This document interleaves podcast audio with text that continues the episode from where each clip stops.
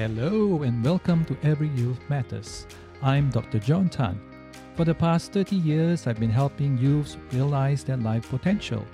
In recent years, though, I've helped many parents, teachers, counselors, and youth workers engage their young people. In this podcast, I will share tips, tools, and ways to reach who may be that difficult or challenging youth who just will not respond to your best intentions. What can we do to reach and win their hearts? I believe that the youth's potential is too precious a gift to waste. So come, join me in this journey for every youth matters. Welcome, welcome to Every Youth Matters. This is Dr. John Tan welcoming you to the fifth part of a six part series called Tips for Reaching Our Teens. And we have done five, four so far, right? So we're going to recap the first four. And the first one, first tip about reaching teens is effective communication takes place within a relationship Tip number two relating to teens is not logics based, it's feelings based. Tip number three is about resisting the urge to nag, instead, listen. And tip number four, to understand the place of drama in the teen's life. And today we focus on tip number five. And this will be really, really for adults. Tip number five, are you ready? It goes something like this Adults, if you're listening, here's for you. Play the role of a learner. Play the role of a learner. Ask the teen to teach you stuff, but don't expect patience from them. Okay, let me repeat that. Play the role of a learner. Ask the teen to teach you stuff, but don't expect patience from them. All right, so what we are saying over here in our effort to reach teens, um, this is uh, an intentional uh, move, intentional step, you may say, about change or turning the tables around, about giving our our child, giving our young person the ability to become the teacher, right? And so this kind of helps that role, I mean, or, or the progression of the teen uh, into emerging adulthood, right? Because he begins to take responsibility. But more importantly, what it does in your relationship is that um, you are showing, you are modeling for the young person right? The move to interdependence. Okay? Now what does it take for us to carry out this tip or principle? I believe a few things. And the first one is a huge dose of humility a huge dose of humility on our part. Because if you are a parent um, you have always been the one teaching, guiding, instructing, disciplining, and this time turning the tables around to have your child teach you. Mm, well, it does involve a little bit of shifting of our perspectives because now we are learning from them, right? Now you may ask, uh, are there things to learn from them? Well, the answer I would say yes. Many things, particularly in this day and age of the internet, right? There are many things that we need to learn from them. All right. So the dose of humility, all right, because uh, perspectives are changing. And now we have to play the part of the weaker one, the one with the less power, the less knowledge, and our child seems to know, right? But let me just share some things about how we can make that happen in a palatable way for us, all right? Um, I, I would like to share with you a story of my students and me, and I use this principle, and I thought it will work. I'm I'm very bad with video games, so I've asked the young person to teach me. I just can't understand how dexterous their thumbs are, and mine are so slow. I can't respond, and they're like, and after a while, no, actually not after a while, after a short while, they gave up.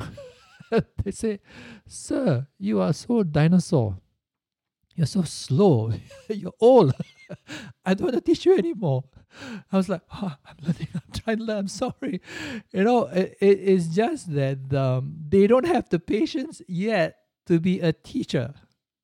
But because the tables are turned, because I there's really something I do not know, and I ask them, uh, but perhaps I didn't prepare them for teaching me. right? So the preparation that I needed to do was one of rehearsal again, how to rehearse, how to do step by step.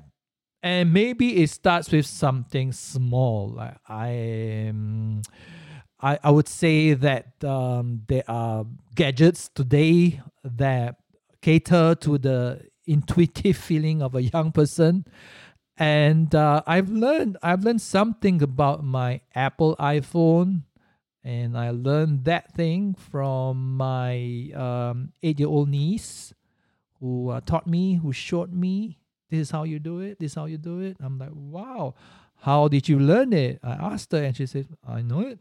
And she was like smiling away as if like Miss Know All.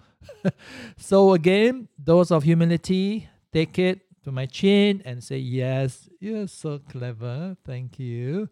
And not expecting anything back in return from them because they will not accord me the patience that I may accord them. Right? So it's definitely an unfair thing. But let's take it. Why that is important? Well, it's important because it shows that you value the young person okay? At least value the fact that um, or, or the fact is value that they they matter right? Enough for you to ask them for their opinion or for their help okay? So that is at the first level. But whether or not they would have the patience the patience of a saint in instructing um, that i think is our expectation.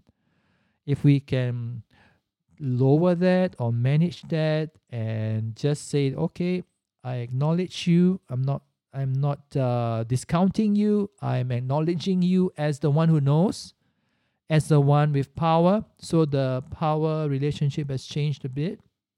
As the one with power meaning that i actually trust you. So we go back then to one of the basic needs that a teen needs. They need to feel trusted so this is one way where we can show them that trust, that we trust them enough, that we are asking them to uh, you know teach us, right?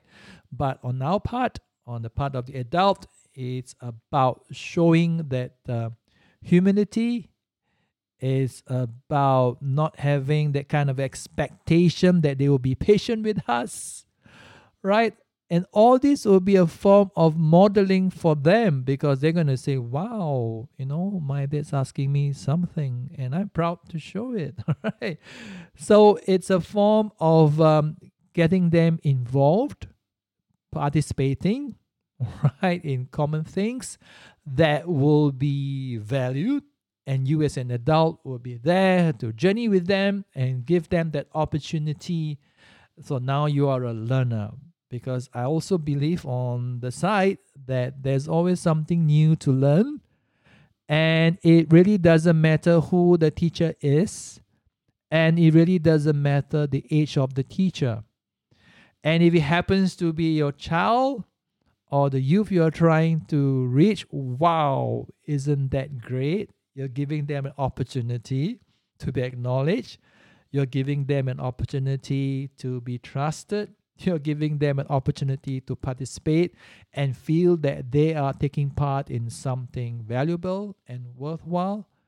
Well, I think this is a fantastic tip in, for us playing the role of a learner, but yet at the same time to suspend our expectation of the demand of uh, patience from them. All right, so go in humility learn from them because they have things to uh, teach us, but in so doing, we acknowledge them.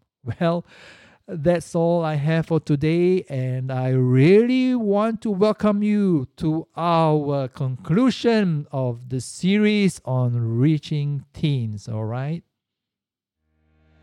Thank you so much for joining me today. It's been really great having you on board. And if you have not already done so, be sure to visit me at drjohntan.com. That is drjohntan.com. While there, do subscribe to every Youth Matters show. Also, if like me, you want your message to reach a wider audience online, do sign up at instantpodcastleader.com.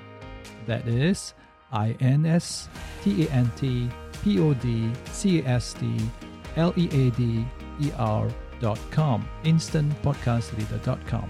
If you do just that, you'll get a free ebook called Inspire, Connect, and Elevate Your Online Reputation. So, till the next episode, remember, we're in it together for every youth matters.